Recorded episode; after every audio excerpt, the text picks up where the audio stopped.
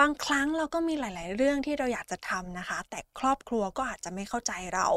ถึงแม้ว่าไอ้เรื่องที่เราอยากจะทำอะมันเป็นเพียงเรื่องเล็ก ๆ น้อย ๆ ที่เราคิดว่าเราโตแล้วนะ แต่ทำไมครอบครัวก็ยังไม่เข้าใจเราสักทีออจิต นี่คือพื้นที่ปลอดภัยสำหรับคุณ บางครั้งเราก็มีหลาย ๆ เรื่องที่เราอยากจะทำนะคะ แต่ครอบครัวก็อาจจะไม่เข้าใจเรา ถึงแม้ว่าไอ้เรื่องที่เราอยากจะทำอะมันเป็นเพียงเรื่องเล็ก ๆ น้อย ๆ ที่เราคิดว่าเราโตแล้วนะ แต่ทำไมครอบครัวก็ยังไม่เข้าใจเราสักทีทำไมเขาไม่ปล่อยให้เราทำอะไรด้วยด้วยตัวเอง เขามักจะมองว่าเราเป็นเด็กเสมอ หรือว่าเพราะเขาไม่ไว้ใจเรากันแน่ ผู้ใหญ่บางคนก็มักจะพูดว่าเขาอาบน้ำร้อนมาก่อนเรา เราจะต้องเชื่อฟังเขา เราจะต้องทำตามในแบบที่เขาบอก เอาแล้วถ้าเราไม่ทำตามเนี่ยมันจะกลายเป็นว่าเราอักตันยูจริงไหม ใน episode นี้ค่ะจูนอยู่กับพี่อีฟนะคะ นักจิตวิทยาคลินิกค่ะ พี่อีฟวันนี้เราก็จะมาพูดคุยกันถึงปัญหาครอบครัวไม่เข้าใจนะคะค่ะคือเอาจริง ๆ ปัญหาพ่อแม่ไม่เข้าใจอะหนูมองว่ามันอาจจะไม่ใช่แค่ปัญหาตรงนั้นแล้วจบ มันอาจจะต่อเนื่องไปอีกว่าอย่างเด็กบางคน พ่อแม่ไม่เข้าใจอืมพ่อแม่ไม่รับฟัง เขาอาจจะถึงขั้นแบบทำร้ายตัวเองได้ หรือว่าถึงขั้นเข้าสู่สภาวะซึมเศร้าได้ เพราะว่าไม่มีคนเข้าใจเขาเขาพูดกับใครไม่ได้ พูดไปก็ครอบครัวไม่เข้าใจอะไรอย่างเงี้ยค่ะ อันนั้นอะมันก็คือเหมือนเป็นเป็นผลกระทบของปัญหาถูกไหมคะพี่อีฟค่ะอืมแล้วถ้าหากเราจะพูดกันถึงสาเหตุของปัญหาตรงเนี้ยจริง ๆ มันมีสาเหตุอะไรบ้างคะที่พ่อแม่เขาจะไม่เข้าใจเราอืมอันแรกเลยอาจจะต้องมามองก่อนว่าในเรื่องของการที่เราไม่เข้าใจกัน มันคือการที่เราเข้าใจกันคนละทิศละทางอะค่ะ บางทีพ่อแม่ก็อาจจะเข้าใจไปแบบนึง ลูกก็อาจจะเข้าใจไปแบบนึงอืมมันคือความที่แบบเหมือนการรับรู้ของแต่ละคนก็ตีความไปตามความเข้าใจของตัวเองอะไรอย่างเงี้ย อย่างที่สองเลยอาจจะเป็นเรื่องของทัศนคติอืมอืมซึ่งทัศนคติมันมาจากประสบการณ์ที่ที่เราเคยผ่านมาประสบการณ์การเลี้ยงดูของพ่อแม่ในวัยเด็กเองทำให้เขา มีมุมมองและความคิดลักษณะต่างๆ ที่เป็นณปัจจุบันตอนนี้ ซึ่งตัวเราเองที่เป็นลูกอะเราเองเราก็จะมีทัศนคติที่ถูกปลูกฝังมาในในลักษณะที่แตกต่างจากเขาอยู่แล้วอะไรอย่างเงี้ยค่ะสองอย่างเนี้ยอาจจะเป็นสาเหตุหนึ่งที่ทำให้เวลาเราพูดถึงความไม่เข้าใจกันกับพ่อกับแม่น่าจะน่าจะมีมีประมาณนี้ได้อะไรอย่างเงี้ยค่ะแล้วอย่างแบบในค่ะตอนนี้เนาะกลุ่มแบบ ชอบรักเพศเดียวกันชอบเพศเดียวกันหรือว่าค่ะกลุ่ม LGBT อย่างเงี้ยก็จะเจออมปัญหาแหละที่พ่อแม่ไม่เข้าใจค่ะใช่อันเนี้ยมันมาจากสาเหตุอะไรที่เขาจะไม่เข้าใจเราอืมอันแรกเลยที่พี่มองนะ มองว่าเรื่องของ generation ที่อืมมันแตกต่าง คือถ้าพูดถึงแบบ 30-40 ปีก่อนค่ะอะมันคงไม่ได้มีเพศทางเลือกอ่าที่มันมากนักเขาก็คงเข้าใจมาโดยตลอดว่าชายต้องคู่กับหญิงหญิงผู้หญิงต้องคู่กับผู้ชายอ่าฮะเพราะฉะนั้นเราเกิดมาตามเพศสภาพหรือเพศกำเนิดเราเป็นยังไง เราก็ควรจะถูกจับคู่ในรูปแบบนั้นอะไรอย่างเงี้ยอืมอืมแต่ว่าโลกสมัยนี้มันกว้างขึ้นค่ะมันกว้างใหญ่จนบางทีเราเราเองเนี่ยแม้จะอยู่ในเจเนอเรชันนี้บางทีเราก็อาจจะแบบไม่ได้เข้าใจในทุกๆรูปแบบของความอ่าสัมพันธ์อะไรอย่างเงี้ยบางทีเราอาจจะแค่รู้สึกชอบ ที่คนเนี้ยเป็นแบบนี้แต่เราไม่ได้มองที่เพศสภาพหรือเพศกำเนิดของเขาอืมอืมทีเนี้ยตัวพ่อแม่เองเขาก็คงแบบเหมือนมีความเชื่ออยู่ลึกๆว่าเพศมันมีแค่นี้แหละ อ๋ออ๋อมันเป็นไปไม่ได้ใช่ที่เราผู้หญิงจะไปคู่กับผู้หญิงยังไงค่ะเธอก็ต้องคู่กับผู้ชายอะไรแบบใช่นี้ใช่ไหมอีกคะอีกอันหนึงคือในเรื่องของแบบองค์ความรู้และการทำความเข้าใจโลก โลกยุคใหม่อ่าๆของผู้ปกครองอะไรเงี้ย ถ้าพ่อแม่บางคนมีการแบบอ่าเข้าถึงโซเชียล หรือมีการอืมเรียนรู้อะไรที่เกี่ยวกับเพศทางเลือกต่างๆค่ะที่มันเกิดขึ้นณปัจจุบันเนี่ยมันก็อาจจะทำให้เขาเข้าใจลูกเขาก็ได้ว่าเฮ้ยเพราะอะไรที่ทำให้ลูกเขาแบบเลือกที่จะมีการคบหากับเพศตรงข้าม หรือมีเพศทางเลือกอื่น ๆ ที่อยู่ในยุคปัจจุบันอ่าณค่ะตอนนี้อะไรแบอาบจจะเนี้ยค่ะมีเยอะกว่าในเจนเขาด้วยซ้ำค่ะอืมจริงอันๆนี้มีเยอะมากจริงๆใช่ไหมมันก็อาจจะต้องแบบเป็นการเปิด กว้างนิดนึงอาจจะเปิดให้เขาเข้าใจนิดนึงว่าตอนนี้มันมีแบบนี้แล้ว มันไม่แปลกมันไม่ใช่เรื่องแปลกนะ ใช่ บางทีเราอาจจะเริ่มจากการที่แบบว่าเหมือนแบบ เอาสื่อโซเชียลของเราที่เราเคยเห็นนี่แหละ ให้ค่ะเขาดูก่อนว่าเนี่ยแม่เดี๋ยวนี้มันแบบมาถึงอืมตรงนี้แล้วนะ แม่ดูสิคนนี้เขาแบบประมาณนี้นะอะไรอย่างเงี้ยคือต้องค่อยๆ คือคือคือจะใช้คำว่า พ่อแม่ยุคเก่าอะสิ่งที่เราต้องช่วยเขาคือการ education หรือการให้ความรู้ใหม่ๆค่ะเพราะพ่อแม่บางคนก็จะรู้สึกว่า พอแล้วฉันรู้มาแค่เนี้ยก็คือฉันรู้ที่สุดแล้วอ๋อแล้วเขาไม่รู้ว่าโลกปัจจุบันมันไปไกลกว่าที่เขาเคยรู้จากเมื่อก่อนแล้วค่ะจริง ๆ มันไม่ใช่แค่เรื่องนี้เนาะไม่ใช่แค่ค่ะเรื่องความชอบทางเพศอาจจะเป็นเรื่องอื่นๆ ความชอบด้านอื่น ๆ หรือว่าอืมสิ่งที่เขาอยากจะทำอื่นๆ อันเนี้ยเราก็สามารถเอาไปให้พ่อแม่ได้รู้ในสิ่งที่เจนเขาอาจจะไม่รู้ก็ได้เผื่อแบบเอออาจจะลดไอ้ความไม่เข้าใจตรงนั้นลงมาได้ใช่ไหมคะใช่ค่ะอืมและอย่างแบบหลายคนบอกว่าตอนเนี้ยอายุ 30 และเออ20จะ 30 แล้วทำไมพ่อแม่ยังไม่ปล่อยสักทีไปไหนพ่อแม่บางคนถึงขั้นแบบ ตามไปนะ เออค่ะตามไปตามลูกไปเลยอย่างเงี้ยค่ะอืมเหมือนอืมมองว่าลูกยังเป็นเด็กอยู่เสมอ ใช่ทำไมพ่อแม่เขาถึงคิดว่าลูกยังเป็นเด็กอยู่เสมอคะพี่อีฟอืม บางทีมันอาจจะมาจากความรู้สึกลึกๆของเขาที่เขาอยากปกป้อง รู้สึกว่าเขาอยากจะดูแลอยู่ตลอดเวลา เพื่อเติมเต็มความรู้สึกบางอย่างของเขาก็อีกอันหนึงเลยอาจจะเป็นเรื่องของความเชื่อใจ ที่ตัวลูกเองลูกก็อาจจะสะท้อนออกมาอืมให้พ่อแม่รู้สึกว่าฉันเชื่อใจเธอยังไม่ได้ แม้เธอจะมีตัวเลขที่ใกล้30แล้วก็ตาม แต่ว่าดูจากแบบลักษณะพฤติกรรม หรือหรือหรือลักษณะการแสดงออกของตัวลูกค่ะเองอะทำให้พ่อแม่รู้สึกว่า อ๋อเธอยังอืมดูแลตัวเองไม่ได้หรอก เธอยังตัดสินใจอะไรด้วยตัวเองไม่ได้หรอก เธอยังคิดอย่างนั้นอย่างนี้อย่างงู้นด้วยตัวเองไม่ได้หรอกฉันสิต้องฟังฉันเพราะฉันอะอืมสามารถเลือกสิ่งที่ดีที่สุดให้กับตัวเธอเองได้อะไรอย่างเงี้ยค่ะ แล้วอืทำไมอย่างพ่อแม่บางคนเขาถึงปล่อยลูกเร็ว หรือว่าบางครอบครัวอืมอาจจะแบบอืมปล่อยลูกช้าอย่างเงี้ยค่ะจริงๆ ตรงเนี้ยสอดคล้องกับเรื่องของแบบ องค์ความรู้ด้วยนะ ในเรื่องของพัฒนาการของลูกในแต่ละวัยอะไรเงี้ย ถ้าเขารู้และศึกษาในเรื่องของการเลี้ยงดูหรือพัฒนาการเด็กมา เขาจะรู้ว่า ช่วงเวลาแบบไหนที่ควรเติมเต็มลูก และช่วงเวลาแบบไหนที่ควรจะปล่อยให้ลูกได้เลือกและตัดสินใจด้วยตัวเอง เพราะตรงเนี้ยโดยส่วนมากแล้วถ้าเกิดว่าเราแบบสร้างสร้างตัวแบบกรอบให้ลูกอยู่ค่ะตลอดเวลา เราดูแลเราปกป้องลูกอยู่ตลอดเวลา แล้วลูกไม่มีสิทธิ์ที่จะคิด ไม่มีสิทธิ์ที่จะตัดสินใจอะไรได้ด้วยตัวเอง จริง ๆ มันกระทบในเรื่องของเซลล์เอสติมอ๋อในตอนโตของเขาได้ด้วยลูกบางคนจะรู้สึกว่าแบบ ไม่มั่นใจในตัวเอง ไม่มาขาดความแบบเชื่อมั่นในในการตัดสินใจค่ะของตัวเองอ่า อะไรอย่างเงี้ยค่ะใช่อืมผู้ใหญ่มักพูดเนาะว่า ค่ะ เขาอาบน้ำร้อนมาก่อน เราจะต้องเชื่อฟังเขาต้องทำค่ะ ตามในสิ่งที่เขาบอกทำไมเขาถึงแบบพูดแบบนั้นอะไรอย่างเงี้ยค่ะ มันมันอืมมันจริงไหมอืมที่ว่า เออ เราจะต้องทำตามเขา จริงไหมในแง่ของการอาบน้ำร้อนมาออกมาก่อนเนี่ยอืมน่าจะจริงนะ เพราะว่าเขาเกิดก่อนเขาก็อ่าคงแบบว่าอ่าผ่านประสบการณ์มาก่อน แต่ว่า การที่ที่เขาผ่านประสบการณ์มาก่อน มันไม่ได้แปลว่าทุก ๆ เหตุการณ์ที่เขาเคยเผชิญนะมันจะยังดีอยู่อืมในยุคอืมปัจจุบันหรือว่า มันดีกับตัวเขาเอง มันก็ไม่ได้แปลว่าจะดีกับตัวลูกด้วยอะไรอย่างเงี้ย เพราะฉะนั้นอืมการที่ใช้คำว่าอาบน้ำร้อนมาก่อน มันอาจจะเป็นการแสดงถึงว่า ฉันมีประสบการณ์มากกว่า ฉันเคยผ่านมันมาแล้วอะไรอย่างเงี้ยค่ะ แต่ก็ไม่ได้หมายความว่าไอ้สิ่งที่เขาเคยผ่านมาปัจจุบันมันยังค่ะเป็นแบบนั้นอยู่ เพราะดีที่สุดของเวอร์ชั่นของพ่อแม่กับเวอร์ชั่นของเรามันอาจจะแตกต่างกันเขาดีที่ดีที่สุดแต่ละคนจะไม่เหมือนกัน ใช่ต้องคือบอกเขาแบบนี้เลยเขามีมีมีสิทธิ์ที่จะแบ่งปันประสบการณ์ของเขาเพื่อให้เราได้เรียนรู้ในรูปแบบของเราได้เนาะแต่อาจจะไม่ใช่ในลักษณะของการที่แบบคาดหวังว่าเราจะต้องแบบไปในแนวแนวทางที่เขาต้องการ หรือว่าคาดหวังว่าเราจะต้องเดินตามประสบการณ์เดิมของเขาที่มันควรจะเคยเกิดขึ้นหรือเคยเป็นมาอะไรแบบเนี้ยค่ะ แล้วพ่อแม่บางคนก็มักจะเพชเชอร์ลูกเอาไว้เนาะว่าคิดว่าไอ้สิ่งที่เขาตั้งเอาไว้ให้ลูกที่เขาเลือกเอาไว้ให้ลูกเนี่ยค่ะมันเป็นสิ่งที่ดีอืมอะบอกเลยว่าสังคมไทยเราอันนี้ปฏิเสธไม่ได้เลยเขามักค่ะมองว่า อาชีพที่มั่นคงคือข้าราชการอ๋ออยากให้ลูกเป็นข้าราชการเพราะค่ะว่ามันมั่นคงทั้งๆที่แบบในใจลูกลูกอาจจะไม่ได้อยากเป็นก็ได้เขาอาจจะมีความฝันของเขาแต่ทำค่ะไม่ได้เพราะอะไรเพราะแบบความคิดเห็นมันต่างกันเงี้ยค่ะค่ะเออแล้วการที่แบบเขาไม่ให้เราทำอะไรด้วยตัวเองอันเนี้ยอืมเพราะอืมว่าเพราะอะไรอะคะ เขาไม่ไว้ใจเราเหรอหรือ จริงยัๆไมันจใช่ไหริงมัๆพื้นเชื่อมฐานไหมมันเป็นแบบนั้นเลยนะ ลองลองนึกถึงอาจจะไม่ต้องนึกถึงพ่อแม่อืมแต่นึกถึงความสัมพันธ์ในรูปแบบของแฟนก็ได้อือหือลองลองนึกถึงเวลาที่เราไม่ไว้ใจเขาอะเราก็จะรู้สึกว่าแบบให้เขาไปคนเดียวไม่ได้อืมอ๋อ ถ้าปิดมือถือแปลว่าเกิดอะไรขึ้นอะไรเงี้ย กับพ่อแม่เหมือนกัน เวลาที่เขาให้เราเลือกตัดสินใจอะไรอะก็อาจจะเกิดจากความที่เขาไม่เชื่อมั่นในเรา ไม่เชื่อใจในเราจากพฤติกรรมของตัวเราเองด้วย อย่างที่บอกว่าถ้าเราเองเราไม่ได้โชว์ให้เขาเห็นเลย อย่างเช่น ถ้าเราอยากเลือกทำงานด้วยตัวเอง แต่เราอะไม่เคย ไม่เคยแสดงให้เขาเห็นด้วยซ้ำว่าเราทำงานตรงนั้นได้อือหือหรือ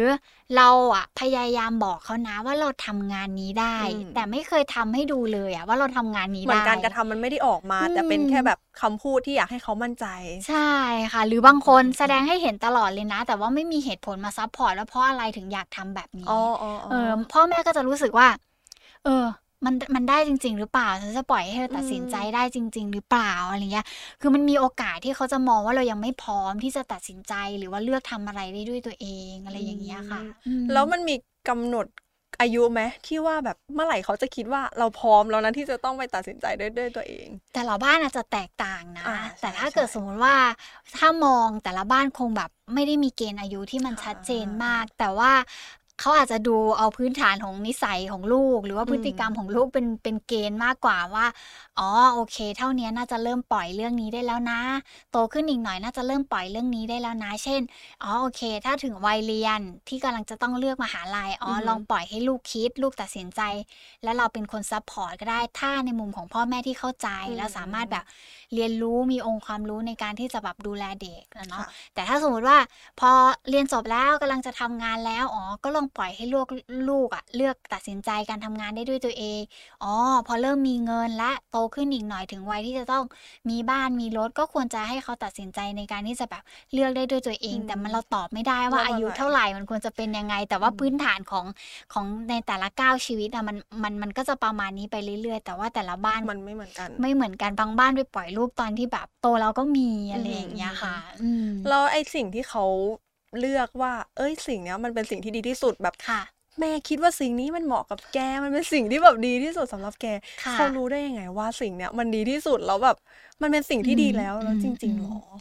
จริงๆมันคงดีที่สุดในมุมของเขาอ๋อใช่ใช้คำนี้แล้วดีที่แล้วกันสุดแต่ละคนมันจะไม่เหมือนกันเนาะพี่อีฟค่ะใช่ไหมอืมอืมบางทีเราอาจจะแบบต้องทำความเข้าใจกับเขาว่าเออว่าเข้าใจว่าแม่เห็นว่าแบบเนี้ยมันดีที่สุดสำหรับจูนนะอืมอืมอืมอะไม่แต่ไม่ว่าอันนี้ไม่ใช่หนูเอนะอเออเออหมายถึงว่ายกตัวอย่างให้ฟังเออว่าเออเข้าใจว่าเนี่ยคือดีที่สุด สำหรับจูนในมุมอ่าของแม่แต่ว่าในมุมจูนจูนคิดแบบนี้นะอะไรอย่างเงี้ยบางทีอาจจะต้องสะท้อนออกไปด้วยก็ได้ เพราะมันคงมาจากความเป็นห่วงอือหือความกลัวความกังวล หรือแม้กระทั่งความอืมไม่เชื่อใจบางสิ่งบางอย่างเขาก็เลยพยายามเอาบางสิ่งบางอย่างให้เราจากจากมุมของเขาที่เขาคิดว่ามันดีที่สุดมาให้เราอะไรอย่างเงี้ยค่ะ หรือบางมไอ้ที่เราพูดกันไว้ก่อนหน้านี้ว่าค่ะเขามี ปมในใจว่าบางทีเขาก็อาจอยากที่จะทำแบบนี้ อยากจะดำเนินอาชีพนี้ แต่ทำค่ะไม่ได้เลยอยากจะให้ลูกมาเป็นตัวอืมแทนอืมหรืออมว่าบางสิ่งบางอย่างที่เขาเขาทำออกมาแล้วในในวัยของเขาแล้วมันออกมาค่ะไม่ดีก็เลยไม่อยากที่จะให้ลูกกลับไปทำซ้ำอืม เดินแบบเดินรอยเขาอะไรประมาณนี้ใช่ไหมเดินพี่ตามรอยเขามมใช่อ๋อจริง ๆ มันเกิดขึ้นได้ เพราะว่าพ่อแม่อืมเขาก็จะรู้สึกว่า คืออย่างที่บอกว่าเขาคงจะรู้สึกว่ามันคือการเติมเต็มความรู้สึกบางอย่างกับเขา แล้วตัวเขาเองเขาก็คงกลัวว่าเราอะจะไปประสบเอ่อเหตุการณ์เหมืหอนรือความรู้สึกเขาเหมือนกันกับเขา เขาก็เลยพยายามป้องกันตรงนี้ไว้ก่อนอืมมันก็เลยอืมกลายเป็นว่าเหมือนเขาก็จะมองว่าเออเธออย่าไปเลย เพราะฉันไปมาแล้วอ่ามันไม่ดีหรอกาอะไรอย่างเงี้ยใช่แต่ว่าเขาก็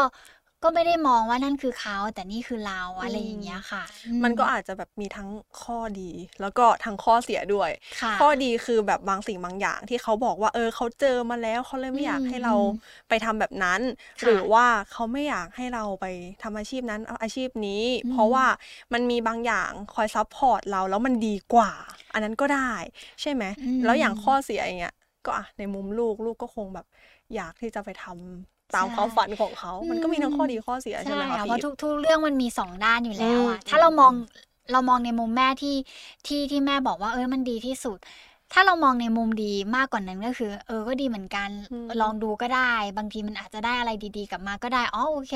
ก็มีเงินเดือนที่มันมั่นคงนะอือหือออะไรอย่างเงี้ยอืมมีสวัสดิการเต็มไปหมดเลย ถ้าเป็นข้าราชการอะไรอย่างเงี้ยใช่ไหมอืมเออถ้ามองในมุมในมุมของการแบบรับความหวังดีมาหรือมากกว่านั้นเลยก็คือเอออย่างน้อยฉันก็แบบว่าไม่ต้องตัดสินใจอะไรเองให้มันเหนื่อยโอเคลองดูในเวของแม่ก็ได้อะไรอย่างเงี้ยอืมแล้วถ้าเราไม่ทำตามเวของแม่อย่างเงี้ยเอออมเขาอาจจะแบบบางครอบครัวอาจจะพูดแบบถ้าไม่ทำตามก็ เดี๋ยวตัดมรดกออกจากกองมรดก ตัดพ่ออมตัดแม่อืมตัดอืมลูก ไอการที่เขาพูดอย่างนั้นคือ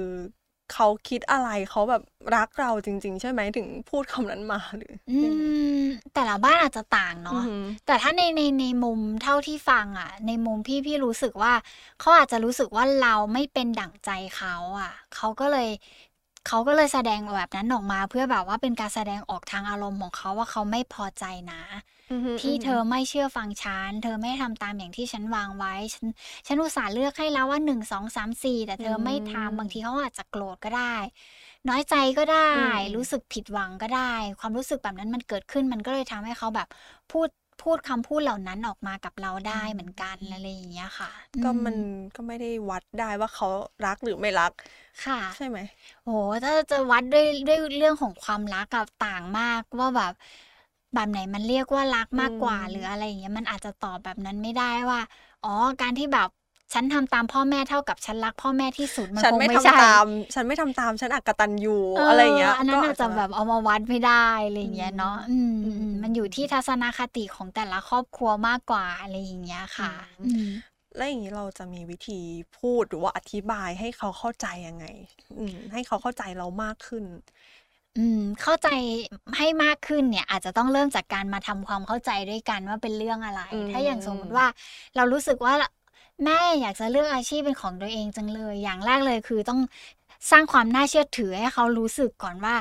ไออาชีพที่เราจะเลือกเนี่ย มันมันดียังไง เราตอบเขาได้ไหมอ่าเราทำเคยทำให้เขาเห็นไหมอย่างเงี้ย เช่นสมมติว่าแบบเนี่ยอยากจะทำร้านอาหารจังเลย แต่ที่ผ่านมาไม่เคย